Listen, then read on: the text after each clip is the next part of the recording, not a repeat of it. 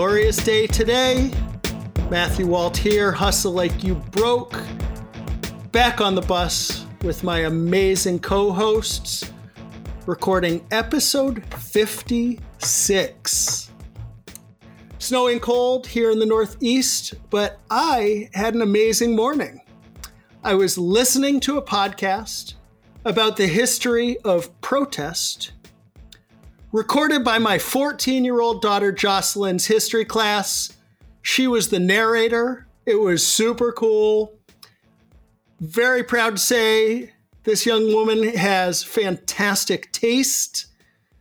The soundtrack included Public Enemies Fight the Power, Rage Against the Machine, Killing in the Name, Kendrick Lamar's All Right, Nine Inch Nails Together, not to mention Beyonce's Run the World, which is a women's empowerment sentiment that makes me very, very proud of her. She did a great job.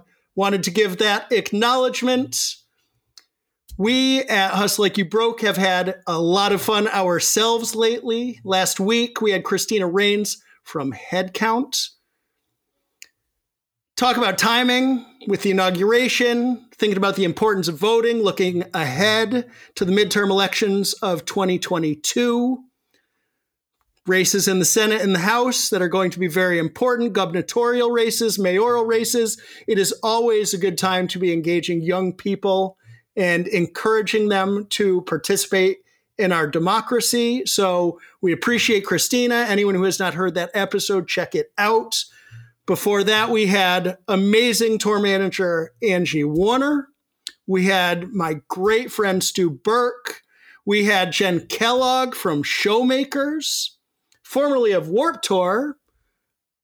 Our guest today may have done Warped once upon a time, as I understand. I'd be curious. Certainly ask him if they overlap. Uh, next week, we've got Sooner Rothia. We've got uh, who is another partner collaborator of today's guest. Uh, we've also got Tammy Blevins from C3 coming up. I love Tammy dearly. She is an amazing woman. We've got two amazing women from Sound Girls as well. So, a lot going on here. Very excited about that. But without further ado, I got to bring out my favorite co hosts, my favorite people, and of course, today's guest, First up, Christine Dallas, how you doing? I'm fabulous. Sitting here in the beautiful tropics. It's nice balmy 80 degrees. And you know, just trying to take the little things in life and hoping that one day in the near future we may actually work again. Always a positive outlook from Dallas.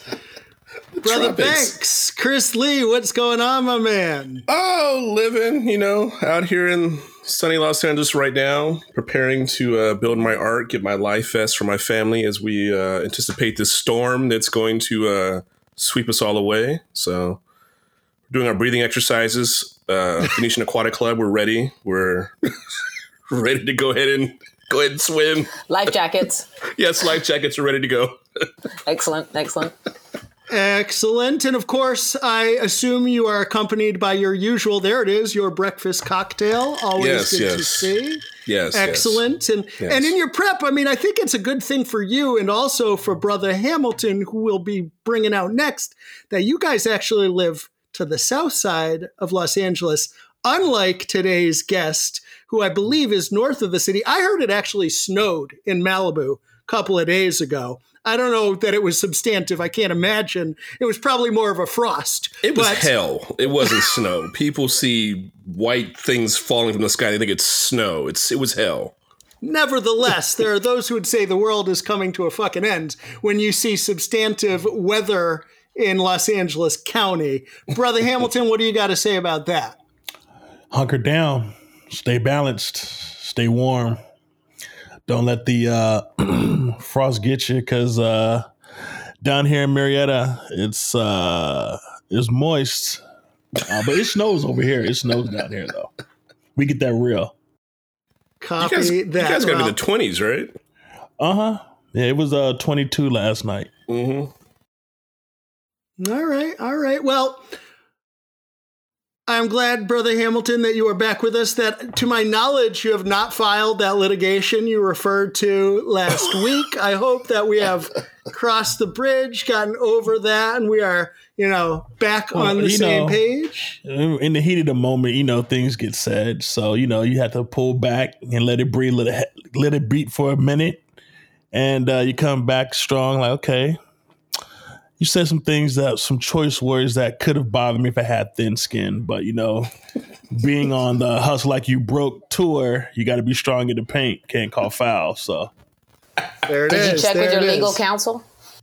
No, yeah, I hired them. I don't have to check. I, they, I, they check with me. It's not. In it's other not words, he contacted them. They said, "You don't have a case. There's no money in this for you. So best to move on." Got it. There it is.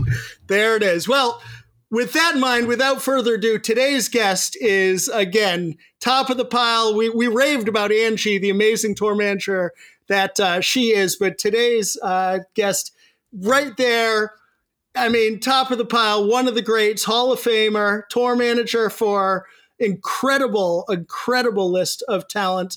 Nine Inch Nails, Tool, Adele, Motley Crue, Beastie Boys, Linkin Park.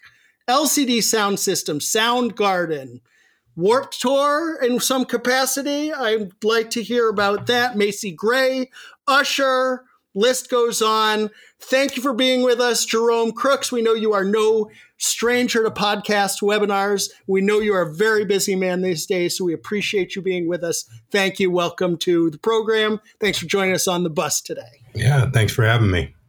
Thank you. Very good. Very did yeah, first and foremost an opportunity to correct me where I'm wrong, what I missed. I usually fuck up people's bios. If there's anything that uh, that you think is important that I should correct or, or you'd like to add. Uh, no, I, I, I think you got uh, a, a, large list in front of you. So uh, there there are more, but uh, uh, yeah, definitely. Warped Tour was the beginning. Uh, I, I, worked for a promoter out of uh, Texas called Pace Concerts with Louis Messina, Bob Roux. Um, in that office, um, the underlings were uh, a guy named Brad Rusa, who's day to day for Nickelback. Uh, there was Leslie Sparacino, Larry Weathers, uh, Brett Silberstein, and Charlie Walker, who is now uh, C3. Very nice. Very good. So, yeah. So let's let's start there, and if you could tell us, I mean, I, I believe you're actually from Texas. Pace was that your first gig? Is that how you got in? How did you find yourself there, and and then what got you out of that and onto the road?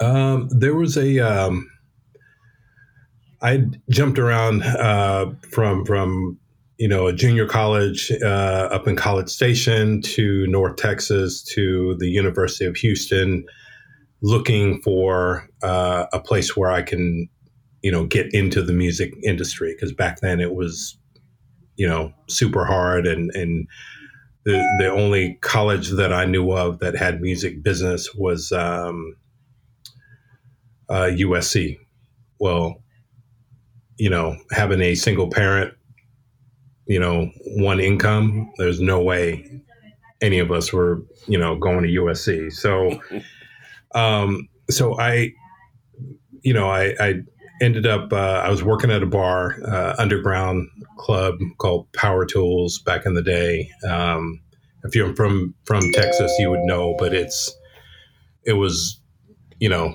the, the, pretty much the it place to work. And um, long story short, there was a um, there was uh, one of the the guys who was a SWAT team member was dating a girl, and um, she and I ended up speaking after uh, a shift one night, and she told me that she worked for Pace, and she said, you know, if you're looking for an internship, I can help you. You should come work with me. I ended up working with her for a long time. Her name's Becky Levin, and she um, she was basically the person that uh, before Live Nation and SFX and Clear Channel, she would create these um, spreadsheets that everyone would settle off of. And um, she worked in the booking department, but she did everything. And so um, she taught me. She took me under her wing um, and ended up, I would do marketing on the side um, in, in that department, but I would end up settling shows with her. And she would teach me everything. And everything was you know a pencil and pen on a green sheet back in the day. And so um, you know she taught me how to do things the right way um, then you know little by little i'd start meeting production managers and tour managers and um, and um, we basically um, you know I, I went up to woodstock uh, I had a couple of days off, so I went to Woodstock up in New York um, in '92. Came across Kevin Lyman. Um, I was working for a guy named Bob Koch at Woodstock in, in the accounting uh, department, and um, so you would see all these production managers, and you know Kevin Kevin Lyman was working for uh, Porno for Pyros at that time, and um, and he and I were talking, and he said, "Look, I have a tour starting next year. I want you to be a part of it. Um, it's called the Warped Tour." We started talking about it, you know, and and um, and so I, I, did not go out on the tour that year. Um, I, I, ended up staying staying with Pace, and um, but I promoted the show at the Astro Hall, which is a part of the Astrodome and I don't know, there must have been like three thousand kids. Um, I, I, don't remember much, but I, I, think there was no use for a name, Gwen Stefani or, or um, No Doubt, um, and a couple other bands. Fast forward a year later, uh, Kevin's like, "Hey, I have a position available. Do you want to come?" I said, "Sure." So I I left Pace Concerts, started working for Kevin um, doing. Um, I would unload the trucks. I would set up, come back into the office, do the guest list, do press and promo, and whatever he asked me to do, I would do it. So, did that for the year. Um, as soon as I finished the Warped Tour that summer, I got a call from um, Brent Silverstein saying that uh, a, a, band called the Ugly Americans were looking for a tour manager. Ugly Americans had a lead singer named Bobby Schneider. Um, he should have been an incredible musician. I'm not sure what happened. I don't know where he is, but you know, I'll leave it at that. Um, then um, uh, at the end of that tour, I ended up working with Kevin again and and uh, Kevin was the promoter on the show in L.A. And he said, um, "Hey, I, I, need you to move to L.A. Um, I want you to work with me full time." And I went home. Two weeks later, moved out to Cali. Uh, basically, lived with Kevin and his family um, up in um, Padua Hills, up uh, Claremont, up in Claremont I lived in Pasadena, but I spent every single moment with him and uh, he and the family. And I I, I worked on um, out of his office. I ended up doing, I think 98, 99. I started working for him on the second Warped Tour. And then I left in May of 99 because uh, Rick Roskin and Daryl Eaton um, recommended me for this this girl that had never toured and didn't know much about anything outside of um, music, and her name was Macy Gray. So um, I started day one with Macy, going to her house, picking her up to do a a video, and it was um, get up, get out, do something. Well, you know, we were supposed to be there at, I think we were supposed to leave our house at 6 a.m. I kept knocking on the door. Typical, you know, tour manager stories where you knock on the door and she doesn't answer. Sister comes at six thirty, gets the door. She's like, "What do you want?" And I said, "I need Macy." And she's like, "Oh, she's sleeping." I was like, "Oh, okay. Well, we're here. We got to go." So I had to go wake her up, and then we we uh, get up there. We're probably an hour and a half late. Does her hair and makeup. She's still late but um, we end up doing that video. Uh, it took us four days. We're up in the hills of of um, oh man, um, up off the 118, and um, up in the up in the mountains, and the the grass is like you know five inches, six inches tall, and it's beautiful. And so we, as soon as we finish that video, we hop on a flight with the band. We go to Europe.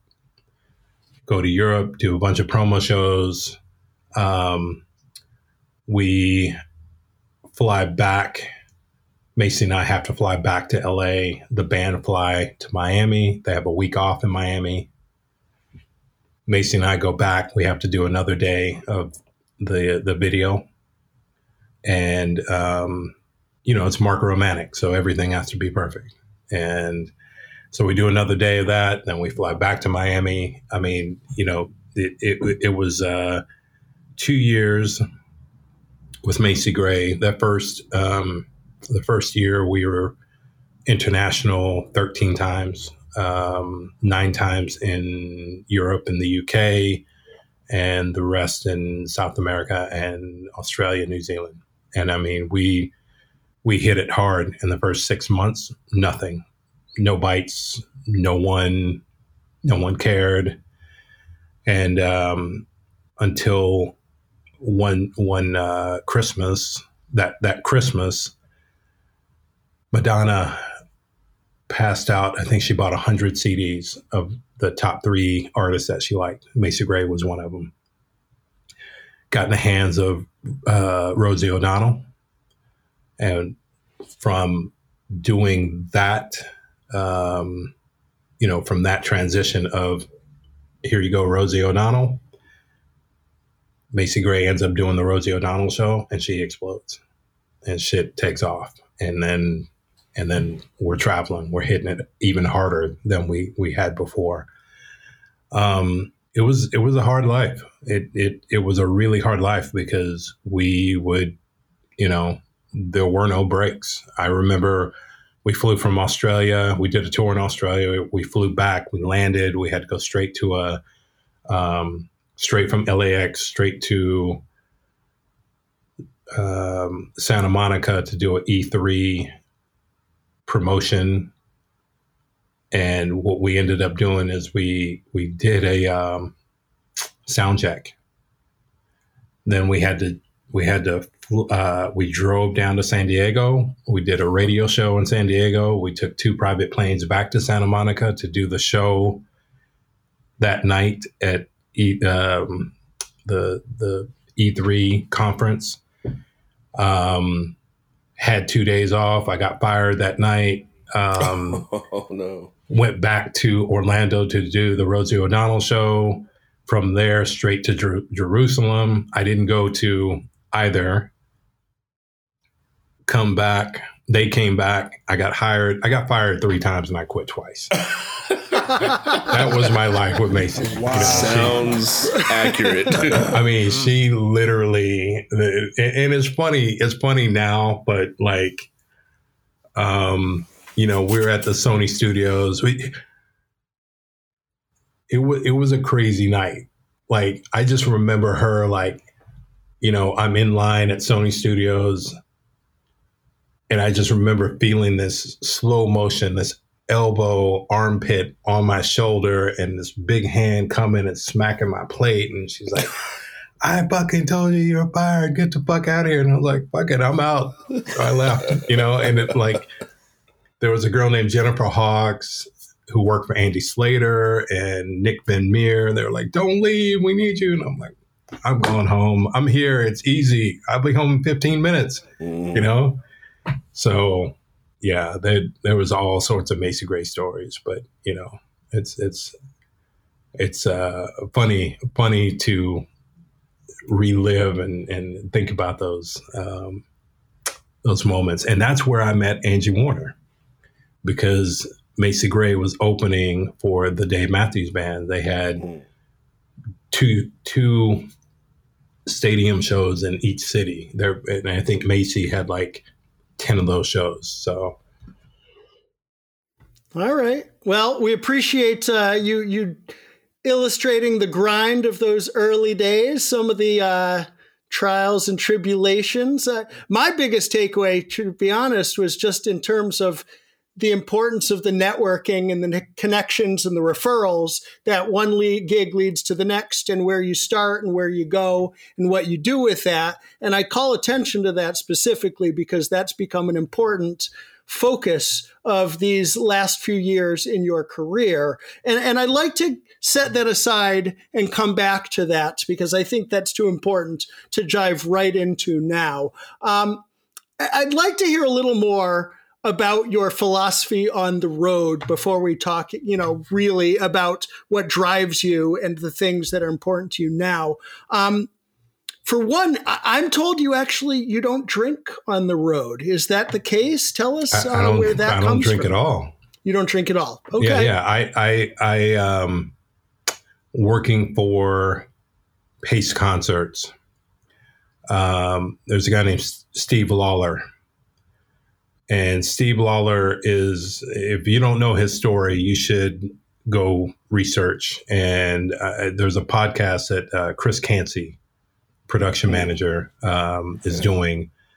And there's a guy named Steve Lawler. Steve Lawler's he he worked for Pace Concerts, Live Nation for you know as you know when the Noah's Ark was built. Like he's been there since the beginning he is he went down in the plane crash uh, with Lynyrd Skynyrd, um, and he he loves to drink and he entertains with alcohol. And I I got my um, you know I got my my golden wings from Steve Lawler and Bob Roux and those guys back in the day. And you know everything you did you you had a drink. And i remember my 25th birthday and, and keep in mind I, I i didn't start drinking until i was 22 i i would drink on the weekends only you know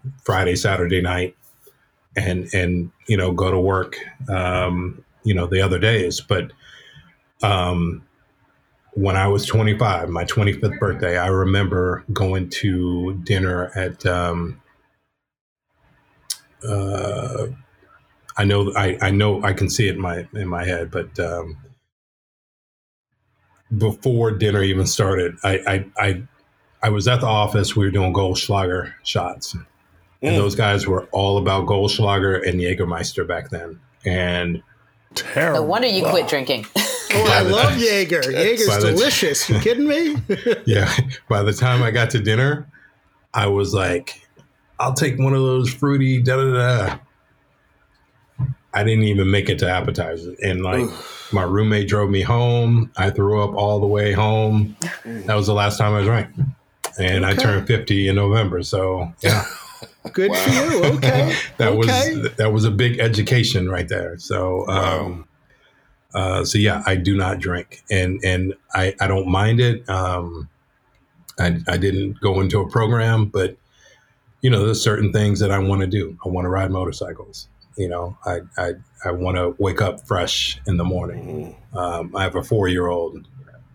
He wakes up in the middle of the night and keeps me up, and you know, I just I, I would I would rather be fresh than anything. And the artists that I work with, I I dedicate um, my time and I dedicate um, my my energy into making sure that I have information and I provide them with, with information about every single city that we're going into and I reach out to um, chefs in every, every single city. Um, I have a friend named um,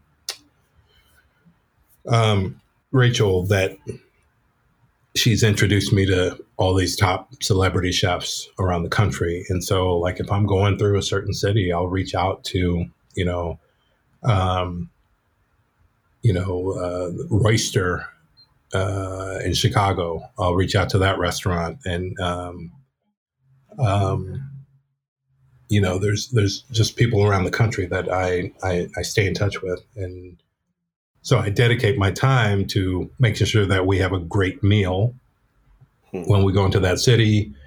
Um, dedicate um, my time into making sure that we have activities or that I'm not getting blindsided. So Hmm. I get paid to do a job, and I want to do a job the best I can do. So I, I, I believe the reason why I still have Soundgarden and Nine Inch Nails and Tool as clients is because I dedicate my time and my day sheets are not, you know, a paragraph. My day sheets are usually uh, two pages, and I, I'll give you the weather for four days so that you can always know what's happening in each city. I give you um, the next week of, of uh, dates. Um, I give you information about if there's a basketball game or, you know, squash or any of that bullshit in each city. Squash. Squash is important. I'm Got rolling. it. Yes. I'm rolling. Everybody I'm out rolling. there, take note. Squash. Yeah, yeah, That's- yeah. that's- Squash. That should be your takeaway right here. You In 2021, I'm rolling. badminton, you know, Badminton. Um, you know, um, High so- lie. Yeah, that's right. No, I'm I'm just so you know, I'm I'm I'm all about the NFL. I'm all about fantasy football. I'm Raiders. A, I'm a di- Oh, Go ahead. uh-oh, please, here we go. please. Here I, I was go. actually going to I'm a- please you- school him, would you? I'm a diehard Houston Oilers fan. I was Ah. crushed. I was crushed when the Buffalo Bills came in and and beat us down way back in the day. You know, we we were ahead 23 points and they came back and beat us 31 to 23 or something. and then when they left, I couldn't leave with them. I couldn't be a Titans fan. And when they came back, they became the Texans. I couldn't get down with it. So the only thing I get down with right now is fantasy football. It's, Okay. it, love it, love it, love it. So, um, you have anybody from the Raiders on your team? Kyle, Kyle Squad? No, I didn't think so. Well, Just checking. I, I, I definitely don't. I did last year. I will tell you, and I see your face, Kyle. Um, but um, I Contemplating you know, I- litigation again. I went to I went to high school, or actually, I graduated long ago. But uh, David Carr went to my high school. Okay. Um, you know, um, I'm friends with um, Clay Helton. He was the head of USC. We all went to high school together. Um, another another buddy of mine, Rich Fisher, played ball at Nebraska for a long time, and and uh, and uh, sorry, Colorado, and coached at Nebraska for a long time. Like you know, I'm I'm all about football. Love it. You know, Very so. Well, um, Tucker Warren Moon. yeah. He was official. yeah, you know, He was bad. He, was bad. he definitely was. You know, there there were a lot of them back in the day. You know, but I'm I'm still I, I still uh, love you blue. You know, so yeah. All right. So so back on track. Back on track. I appreciate you highlighting, you know, some of the uh, elements of your day sheet, the importance of sobriety and dedication to your clients, what have you. But you talked about your four year old son. So how do you balance home, work, you know, work life balance when you're on the road? Well, you know, he he and I speak. Well, we would speak every night, FaceTime. Um, I'm in the middle of doing the guest list and trying to get doors open, and he calls. So there's no there's no time for him. It's just he calls, I pick up. You know, I'm I'm in a conversation with with a band member. I'm like, excuse me, just give me one sec. So that's that's um, it's really important to me because um, my father wasn't around for me when I was a kid. My father started coming around once Bowie was born, um, and there's there's a whole different you know uh, conversation there because I want to be the greatest father out there, you know, um, and um, if I if I don't have that, then you know, being a black man in this day and age, you want to be the best that you can be. So when he has come and woken me up every day since March when I've been home, you know, come he comes in at you know one in the morning, three in the morning, whatever whatever it is. Daddy, will you sleep sleep with me? I will pick him up. I'll carry him and stumble to his room, and I will lay with him. You know, and nine times out of ten, I end up falling asleep in the room with him. But I want to make sure that he remembers that, you know, that I'm there. So the balance of being on the road and being a good parent is is definitely hard. Um, he understands what I, I, I do for a living, and he wants to come out and and travel when we get back out on the road, and and I think that's cool. I think it's it's great. I will educate him not to be on the road and educate him to, you know, think about, you know, being an attorney, you know, the, the, the, the attorney that uh, works in the music side of things, because you see, they are still working and they are still bringing in big, big money. So, you know, well, all um, makes sense. Yeah. Yeah. Well, it, I, I, I love everything about that answer, but one of the things that really caught my mind was that you've actually developed a rapport and a level of respect with your clients that you could be in the middle of something important with them, and when your son, you know, calls, not only are you, you know, a great father that you'll answer, but that they are cool about you saying take your son go talk to you know recognizing we know artists i'm not going to call anybody out but we know artists that would immediately look at you sideways like are you fucking crazy yeah. i'm yeah. here right now and you know that you so so i guess the question along those lines is you know is that a quality what is, what is a quality you look for in the clients that you have? That you've got your pick i would imagine of of incredible artists contacting you. And you know you might not get every gig but you're always in the mix. Is there something you're looking for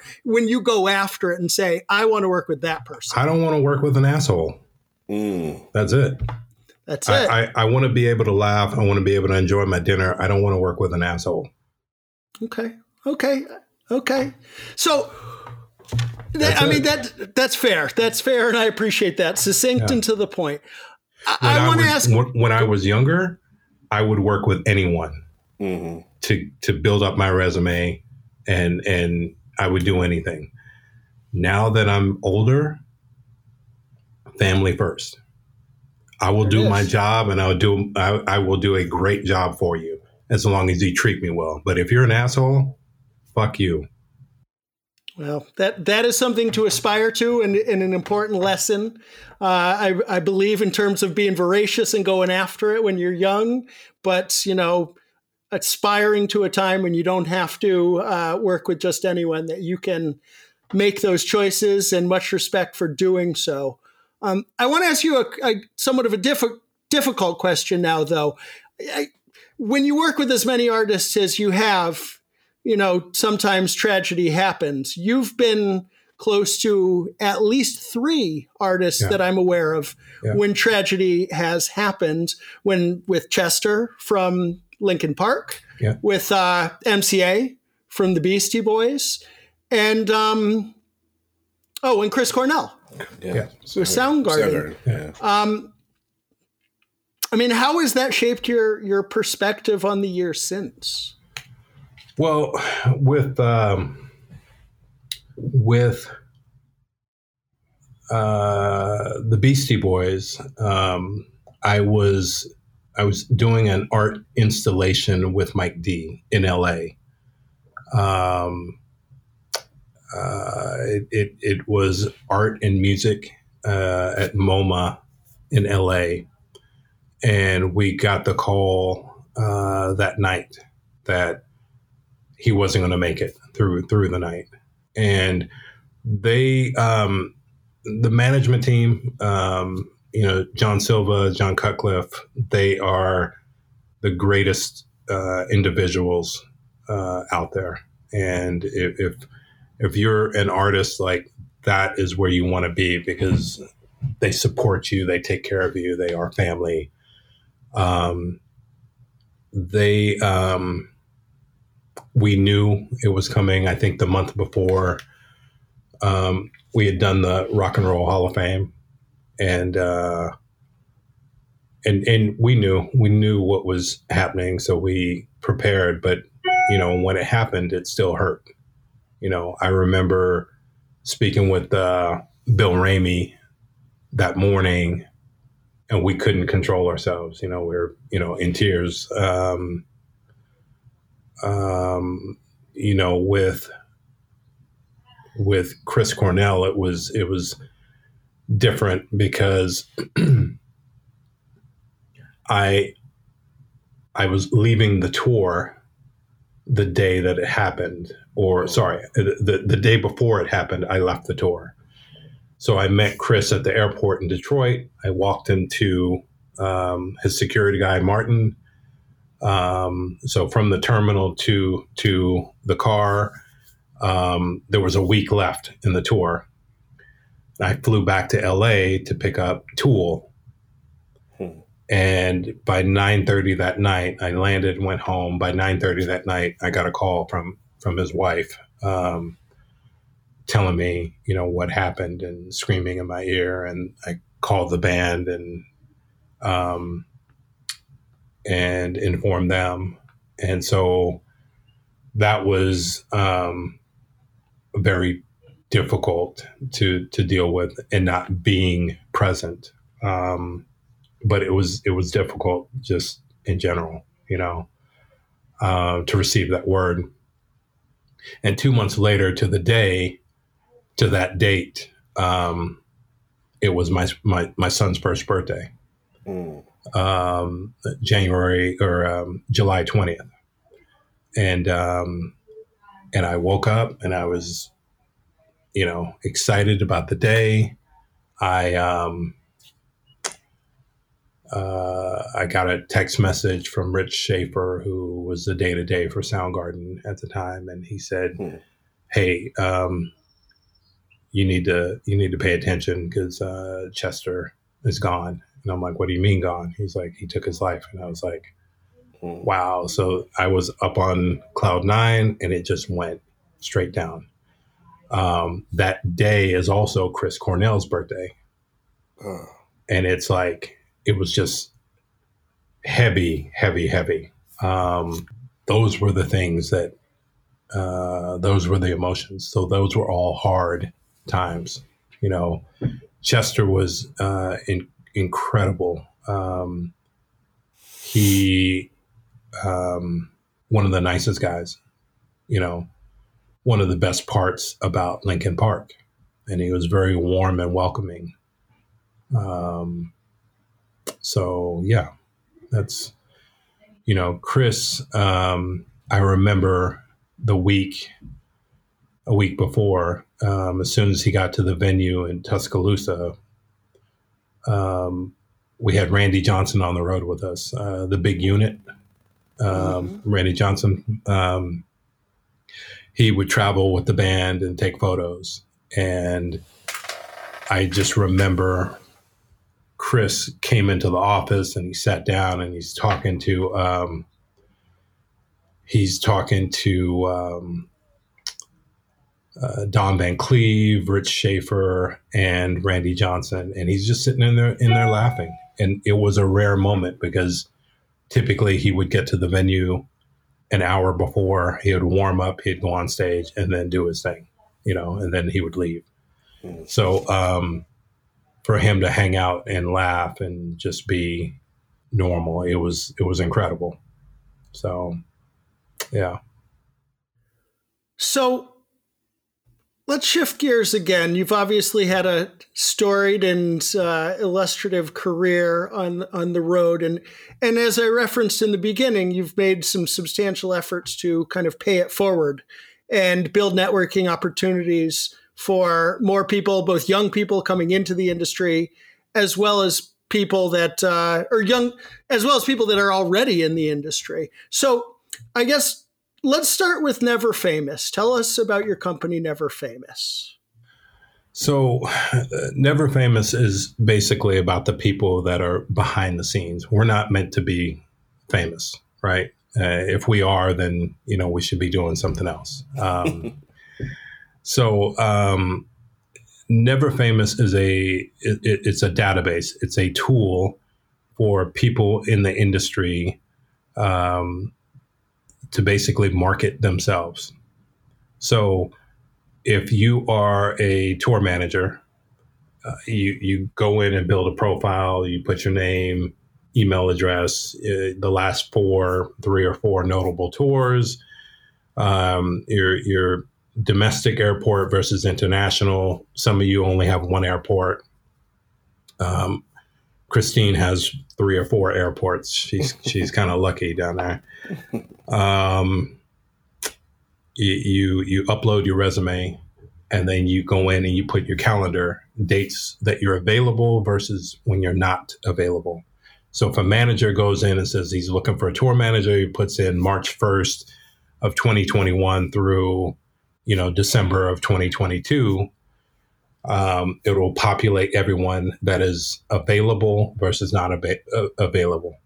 So, um, so that is, um, you know, that's that's basically never famous. So with the other part of this that I'm working on is uh, diversity. So I've been working with Noelle Scaggs from um, Fitz and the Tantrums, and she and I have been working on um, uh, sharing the message of um, there are qualified people uh, in this industry that deserve to uh, a chance to work with uh, bands out there that are on a larger scale. Um, A-list bands, you know, the the the Coldplays of the world, the Depeche Modes, the you know, whatever it may be. Um, it, it's um, this is our opportunity to share that information with everyone, with managers who will listen, production managers, tour managers, to give people of color a, a an opportunity to be put forward for these tours. So one of the the, the things that we've been working on um, sooner, who you will speak with next week with her company, even uh, we've been reaching out to. Um, uh, you know, um, the amazing, incredible Michael Strickland, who has been a voice for our industry right now. Uh, you know, he's speaking with the White House today. Uh, he's reaching out on our behalf to get to to let us work on the front lines and help move people and traffic and and and um, set up these vaccination areas and and let us do that work because we know how to um, we know how to move this industry and we know how to uh, set up, you know, and deal with operations and deal with logistics. And the people in the parking lot that are the nurses and the, the young staff that know how to, you know, inject, make these injections instead of holding tents or doing whatever bullshit they're doing, mm. let them get in there and give more shots. Now, us not having enough vaccinations is one thing, but I believe they're trying to get you know more uh, vaccinations out there um, uh, or vaccines out there so that we can give the vaccinations. So, um, so back to what we're saying, um, Michael Strickland, uh, John Huddleston at Upstaging. Um, you know the team over at PRG, uh, we we are trying to talk to the larger um, vendors out there to uh, about diversity and and looking in the direction of community colleges and not just looking at Berklee, USC, and Belmont, but um, you know, and, and I'm I'm a big believer of high schools because I'm one of those products that came from high school into this industry, and and you know, um, you know, it's it's uh, one of those things that I believe in, and I I, I believe that we. Um, we can hopefully um, make this industry a lot uh, diverse and now's the time since everyone has the time to listen but it just depends on who you are if you're open to giving other people a chance. With the vendors it's about giving uh, any anyone from the community colleges or high school whatever an opportunity to build and expand and make sure that the people that are coming into their industry are getting a proper education so, if I could summarize quickly, because you just covered a number of bases and you also went ahead and answered a couple of my next questions already. So, Never Famous is effectively a platform for networking and uh, creating and sourcing opportunity. Marketing uh, diversify this with exactly diversify yeah. the stage with uh, with Noelle is very much about education, creating opportunity, and uh, in enhancing and increasing uh, opportunities for diversity and bringing more people into the industry. Um, and even, which uh, we'll talk more about with sooner, but even is also about educational opportunities. It's about internships, mentoring, master classes, what have you, all of which. I mean, overlaps the things that we talk about here every week. We wholeheartedly support where you're coming from, what you're talking about in terms of the importance of education the importance of diversity, the importance of using this opportunity uh, to kind of have a reset in the industry and come out stronger and uh, better and preparing for the future and creating more opportunities. And, and I wholeheartedly agree again about, you know, starting at the high school level and getting kids in and, and making them aware of, you know, the pipeline, the pathway, you know, they are not, not everyone is so fortunate to meet someone who can give them a job at a major regional, national or international promoter. Um, you know, but, uh, and, and, but there are opportunities to to educate oneself, to seek volunteer uh, opportunities to seek mentoring and internship possibilities. Um, you know, where I, I again, mentorship to me is is kind of is kind of what my number one in terms of bringing people in and engaging them in conversation and giving them the opportunity to ask questions and bringing groups of young people backstage while on tour and showing them the jobs and what people do and giving them that up close and personal look and opportunity to talk and engage people such as all of us here. And uh, and I always enjoy those opportunities on tour, and I definitely appreciate what you're trying to do. And again, what you're trying to do extends not just for people coming in, but people that are already in the industry, and not just with Never Famous. But why don't you also tell us a little bit about the TPA, the Touring Professionals Alliance? So, um, yeah, I have my hands full right now. So, with with the TPA, uh, the Touring Professionals Alliance, we are doing a couple of things. Um, mental health is a big thing for us right now. We want to make sure that we have our, our our crew, our family back when all of this subsides. And the goal is that we are reaching out to our crew. We're sharing information. We're sharing resources. Um, you know, we're we're uh, sharing information about food banks. Um, you know, there's there's um, a company called the Sims Foundation out of Austin.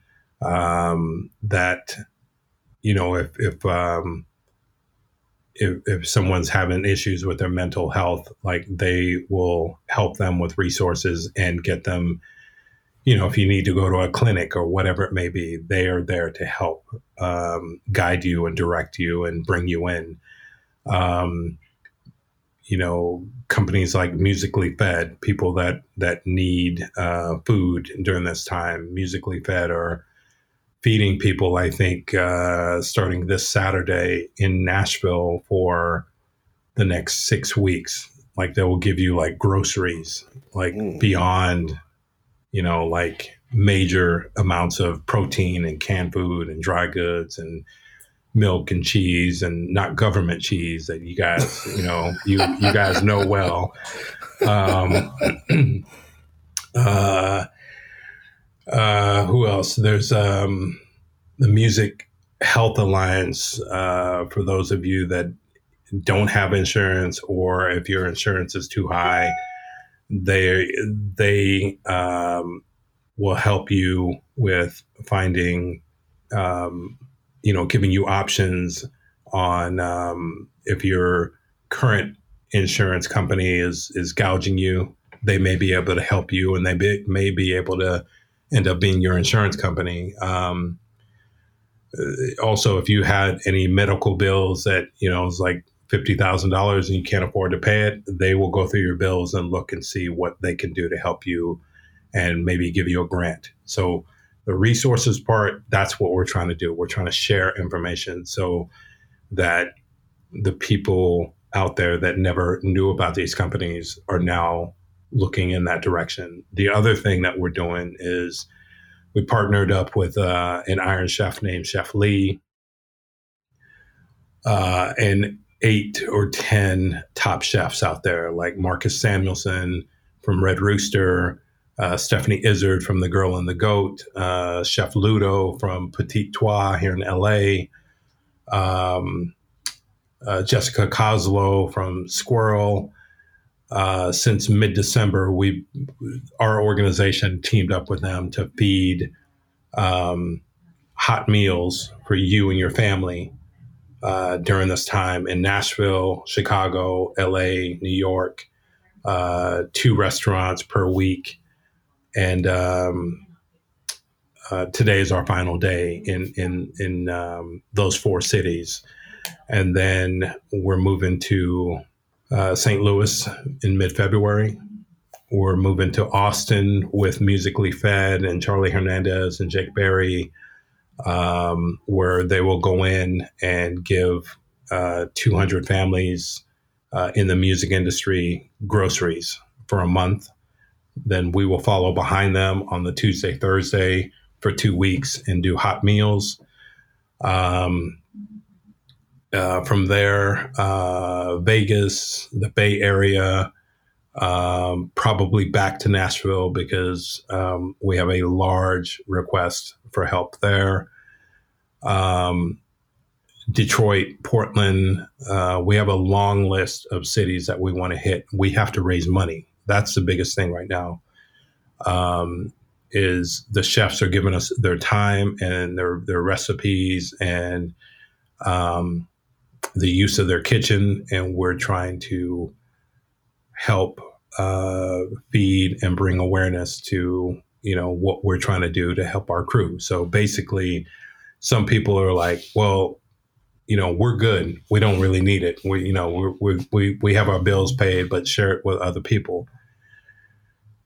You know, it's it's not about that. It's more about um, us helping our fellow crew. It's it's it's about them taking whatever money they were going to spend that night on dinner for their family and putting it towards other bills to make sure that other things are are, are getting dealt with properly.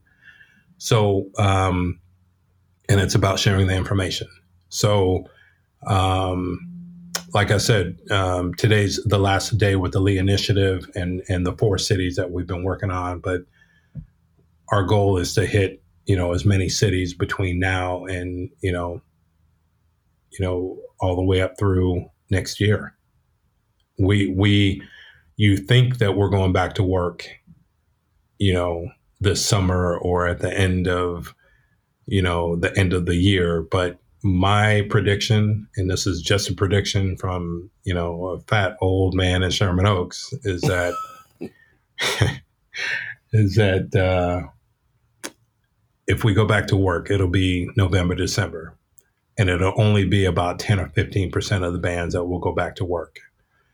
Um, as each month goes by, January, February, March, we may get an additional 10%. You got to remember, there are, for every venue, there's probably four or five or six holds on each venue, starting with the NBA, NHL, Disney on Ice, and all the bands that are trying to get that Tuesday and that Thursday and that Friday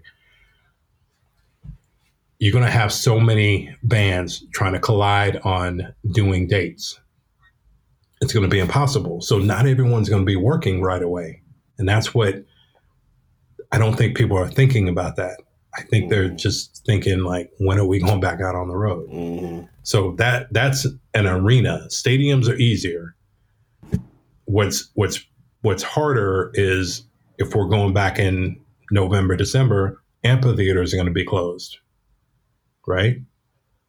Theaters will be open, but theaters are going to have clubs and theaters are going to be packed with with with holds. So I can't really see everyone going back to work right away. So that's why we're we're trying to continue our initiative and raise money um, to keep feeding our crew and keep mo- moving forward.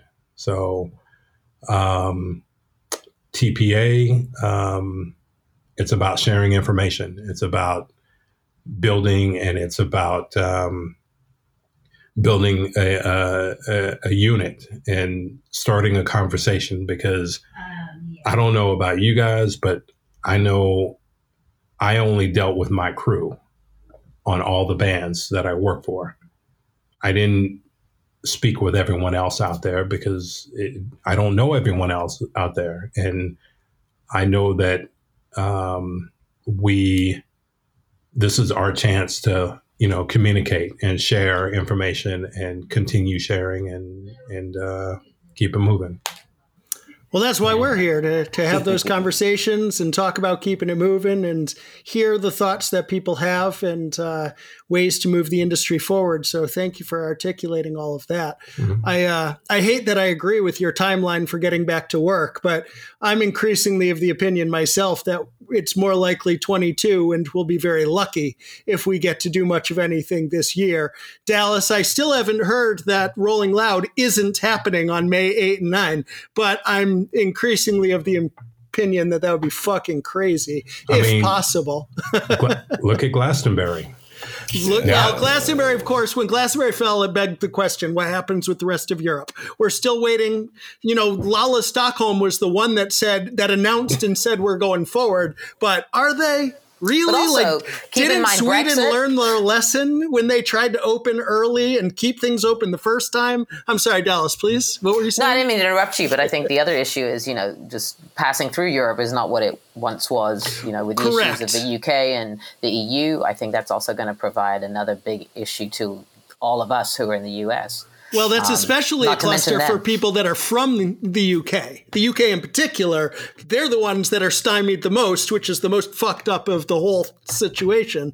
Um, but for all of us, you know, the going back and forth, the dealing with visas as a tour manager, that's going to get a lot more complicated. You know, for moving production equipment, trucks, buses back and forth, this notion of you can only go to three countries before you have to return to the UK if you're taking anything out of there. Um, all of that is TBD and you know, I, am also increasingly of the opinion that a rush back to work is actually the worst thing that we can do in right now because all of our efforts to move things forward and improve, um, you know, practices and standards and what have you go out the window in a rush back to work. So, uh, the, I guess the silver lining is hopefully we have the time to you know do the things that we need to do.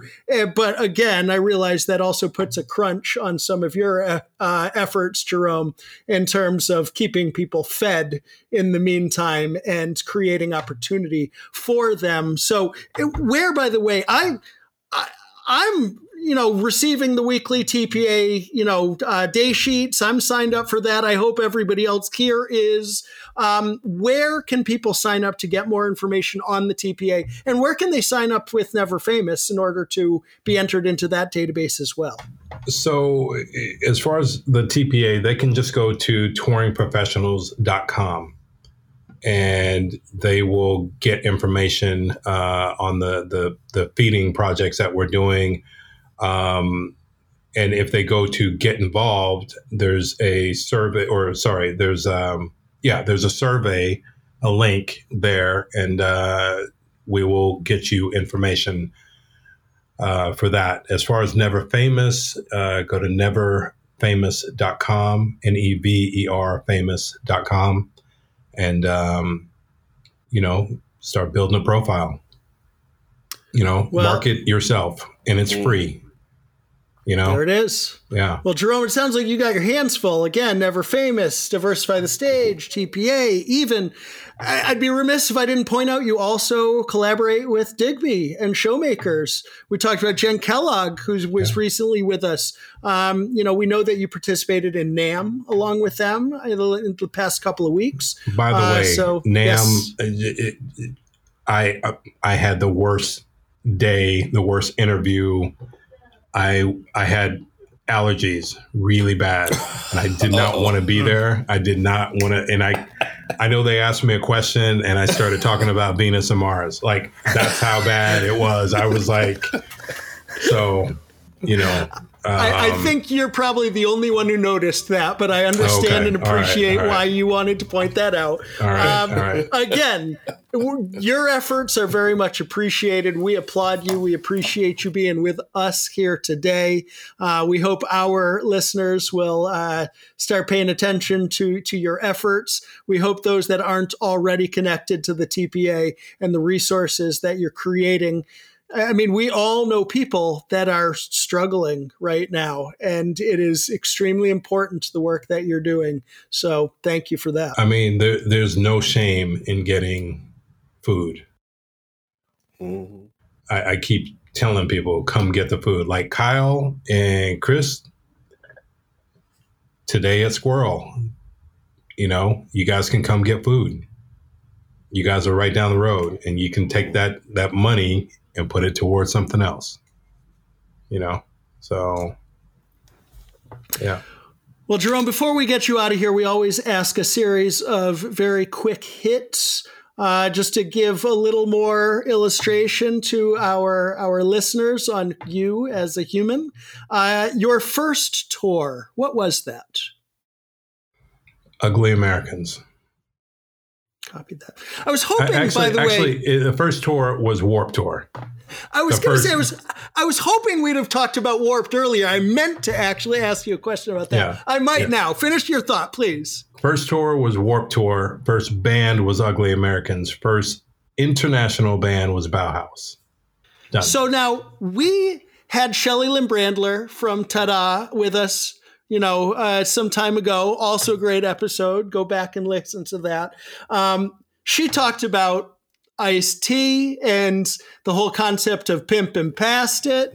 She talked about, you know, the, the one meal a day, deep and narrow approach to uh, feeding her crews. We also, when we had Jen Kellogg, she talked about unfucking the box, The box office. office, We've yes. had a number of key catchphrases about Warped Tour come out of this podcast. Do you have one that you can add to the mix? I I do not have one because Shelly Lynn. Let me just tell you about Shelly Lynn. When I met her on the first Warp Tour, I fell in love. She had, you know, she was 24, maybe, long blonde hair. She was wearing like a vintage dress from head to toe, and she was in white roller skates. And I was like, Mm. who is this? You know, like um that's how she got around the the venues, you know. Um but I you know, Warp Tour for me it was it was long days because I was Kevin's right-hand man. There was a tour manager, but everything that I did was, you know, I did all the contracts with Kevin all the deal points, everything that um, we had to do um, prior to going on the road. So I knew all the budgets. I knew every. I knew more than the tour manager, right? Because that was my job. Um, and I spent my my morning um, trying to wake up before Kevin. He would normally get up at 5.30 in the morning, laying out the site. Um, I wouldn't get up till 6.30. And um, when I would get up, we would start unloading trucks. And that was a huge workout for me is we would unload 12 trucks we would get the sponsorship world set up i would go in start dealing with contracts i would start dealing with um, guest list i would do everything i could when, once i finished that i would go back i would pack everything up you know um, and so my days were 6 a.m till you know 1 or 2 in the morning and I don't really remember that much except for hot ass asphalt, stinky generators with some scent of urine. Um, of course, you make it sound so glamorous. That's accurate. Well, no, I'm just I'm just telling you I'm I'm telling you exactly what I remember. Um, I remember um, the smell of money. I, I, definitely didn't see that. Um, didn't see or smell that. Um, I remember uh, Mike from Social Distortion being mm. very, very good to me. Um, the guys from Pennywise were incredible people. Um, yeah, my my memory is I remember Detroit. I remember uh, this guy named Eminem on one stage, and I remember this guy named Kid Rock on another. Um, I remember, and, and they only did Detroit. I remember, um, and, and back then on, on Warped, and maybe it's the same now, um, or sorry, I, I know it's no longer, but we would roll into a city and it would be that whatever band was coming out at that time that you know they were still doing clubs but they were doing numbers. Jacksonville this band called limp bizkit you know and that's when limp bizkit was like i think they did our tour and literally a month later they were doing you know big arenas um and I think towards the end of Warp Tour, it was the same with this girl named Billie Eilish. Hmm. You know, um, this girl Kevin named was, Katy Perry, right? Nobody, yeah. people don't think about that. She she as a pop yeah. princess started out on the Warped Tour. Yeah, mm-hmm. yeah. Um, and um, I know you know there's certain people that shit on the Warp Tour, but it's like I cut my teeth on the Warp Tour. Mm-hmm. So I I I know we did one year 19 shows in a row and we did 21 shows in a row. Mm-hmm. So for those little fuckers out there, young tour managers out there that are bitching and complaining that they have to do fucking three shows in a row, go fuck yourself. Mm-hmm. So you know. Wow, wow. Well, we actually, I'm going to take a slightly contrary opinion to that. I appreciate that very much. I've That's told the story of, of how the time I yes, did a, yeah. There's a, there's your I, Warp Tour quote. There's yeah. your quote. Right, that sounds like Kyle and Christine school of stuff. Yeah. I, I, I've told the story before about that, that when I was a promoter and I was booking dates, and once I did a 15 in a row, and looking back on that, you know, myself, the agent, the manager, we were counting our money. We were not considering the hardship on the crew.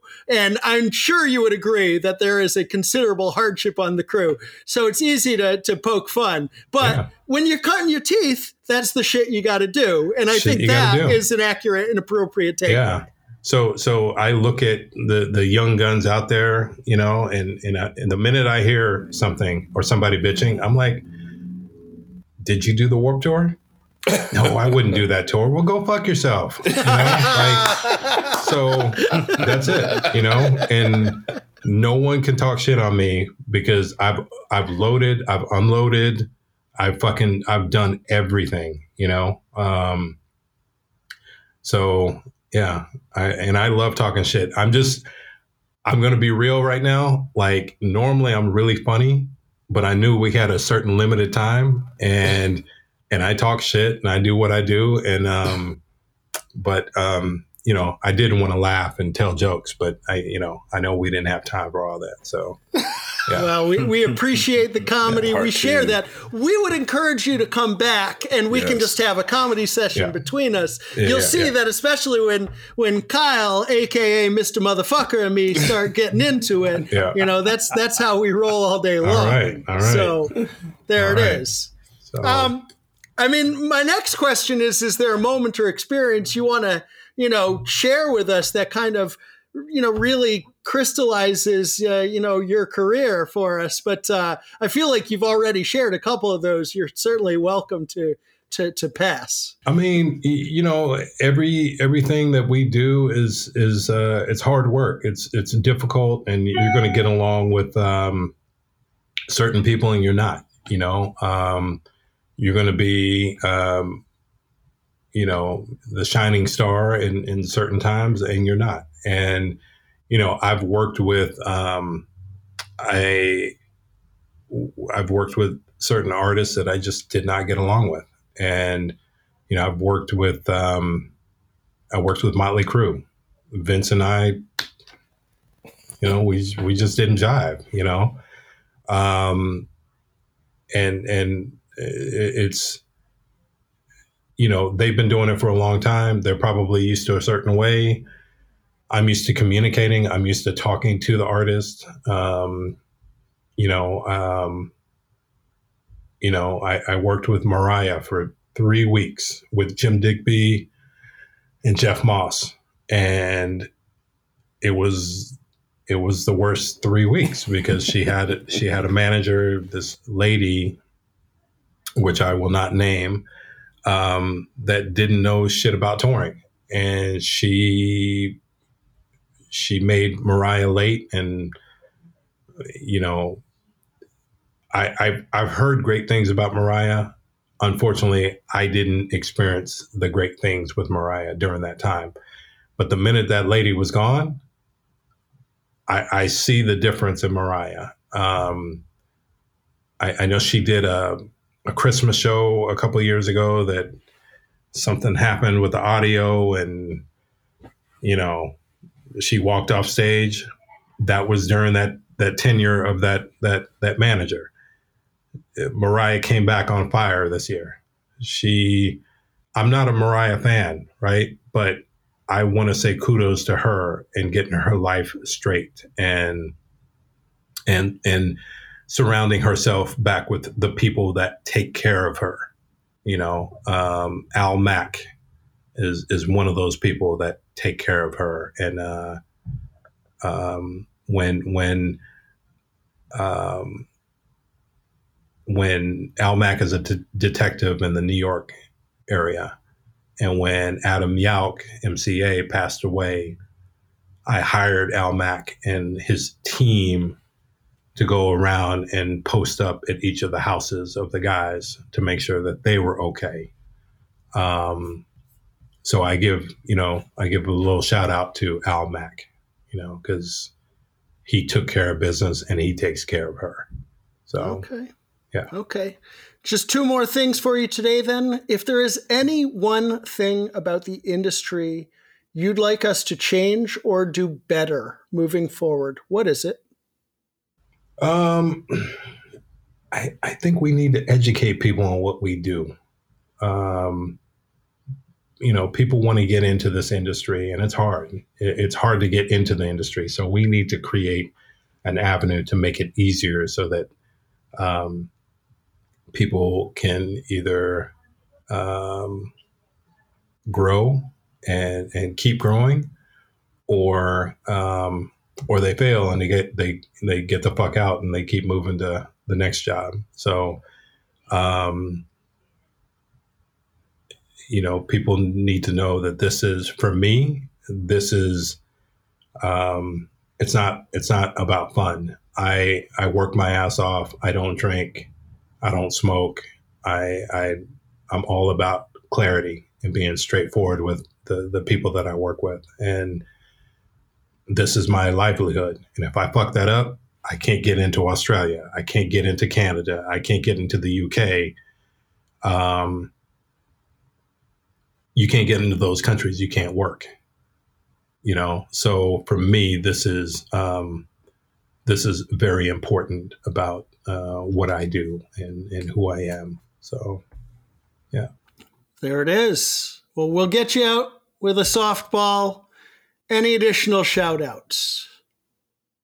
Um, you know, I'm gonna give a shout out to a guy named uh, Dan Ryan. Uh, Dan uh, brought me on board with his company, um, Ryan Aviation Group. So the the one thing I didn't tell you is I, I work for a company on the side. I book private planes, and so um, when after you know Chester and Chris Cornell passed away, uh, he and I had been talking about you know me coming on board and working with him, and he brought me on board and taught me um, the company, the company side. So you know if I didn't have the um, the option of working with Dan Ryan, I wouldn't be able to do what I'm doing right now and hustle and and and try to feed all these people and share information and resources. So um, it's allowed me um, a chance to survive to do other things, if that makes sense. So, yeah. So Very good. Well, Jerome Um, Crooks, we appreciate having you here today. You've been a yeah. fantastic guest. Definitely uh, had a lot of enlightened opinions and a lot of good things to say. And we hope our listeners take heed, take notice, join up in the cause, be Yeah, part of the future, and, uh, you know, make it through. Dallas, any shout outs from you? Yeah, I want to give a shout out to all my amazing friends who listen to our show, who know nothing about our business, but um, have great insight and uh, after listening to some of the things that they hear. And it's encouraging, you know, it's nice. Totally out of the box people listening to what we do. So that's a count. Okay. Brother Banks. Uh, shout out all my colleagues, you know, that are still out there keeping the faith and staying positive. Um, you know, we will get back to work, keep the faith, keep wearing your mask, stay positive. Excellent. Brother Hamilton. Stay dry and hit straight for the golf course. That is hit straight. So now we're hitting straight. We're no longer shooting straight. Is that right? We're doing both. Just checking. Just checking. All right. His bullets Well- have turned into golf balls.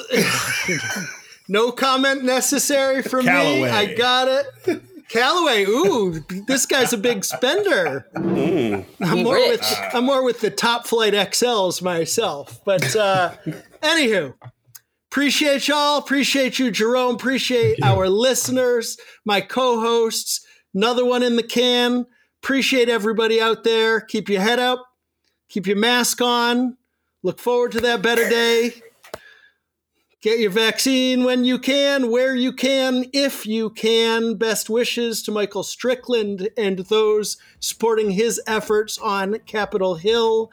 Let's get that plan in motion. Let's get that vaccine distributed and into the arms of everyone out there. Starting, by the way, with our parents, those that are uh, at risk. Uh, but let's let's get that uh, trickling down to those of us on the podcast today and our children, what have you, so that we can get back to work before long. So, on that note, appreciate you all. Thank you and good night.